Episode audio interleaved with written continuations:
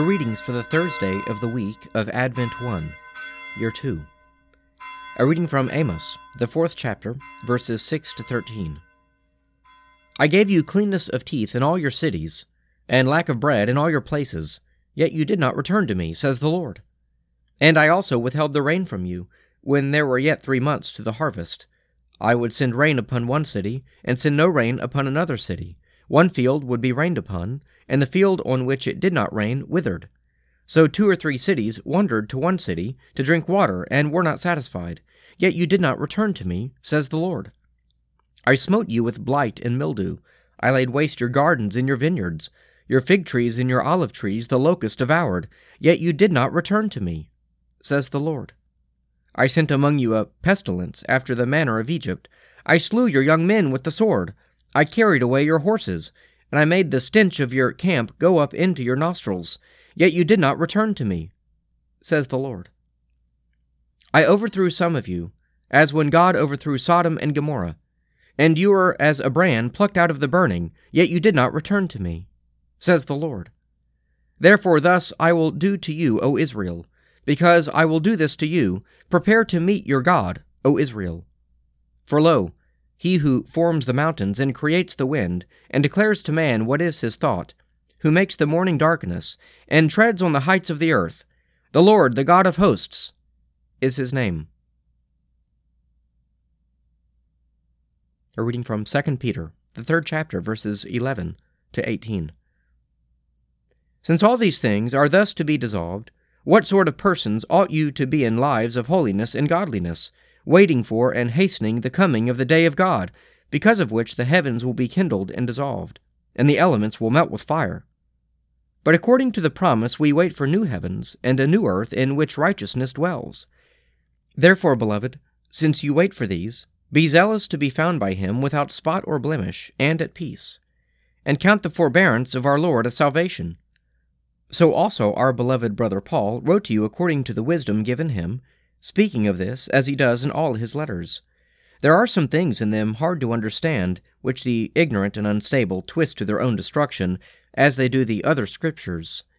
You, therefore, beloved, knowing this beforehand, beware lest you be carried away with the error of lawless men and lose your own stability, but grow in the grace and knowledge of our Lord and Savior Jesus Christ. To him be the glory both now and to the day of eternity. Amen. A reading from the Gospel of St. Matthew, the 21st chapter, verses 33 to 46. Hear another parable. There was a householder who planted a vineyard and set a hedge around it, and dug a winepress in it, and built a tower, and let it out to tenants, and went into another country.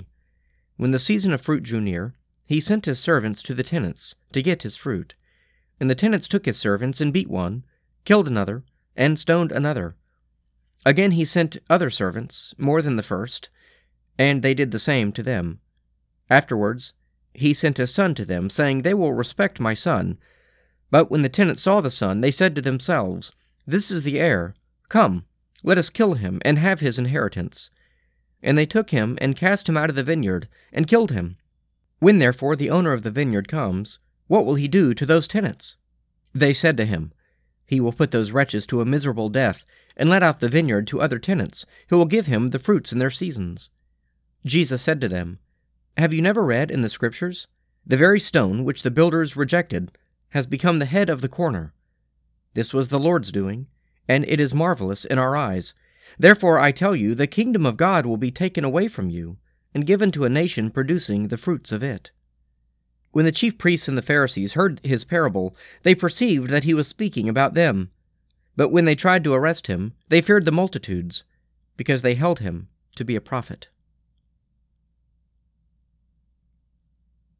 Psalm 90 Lord, you have been our refuge from one generation to another.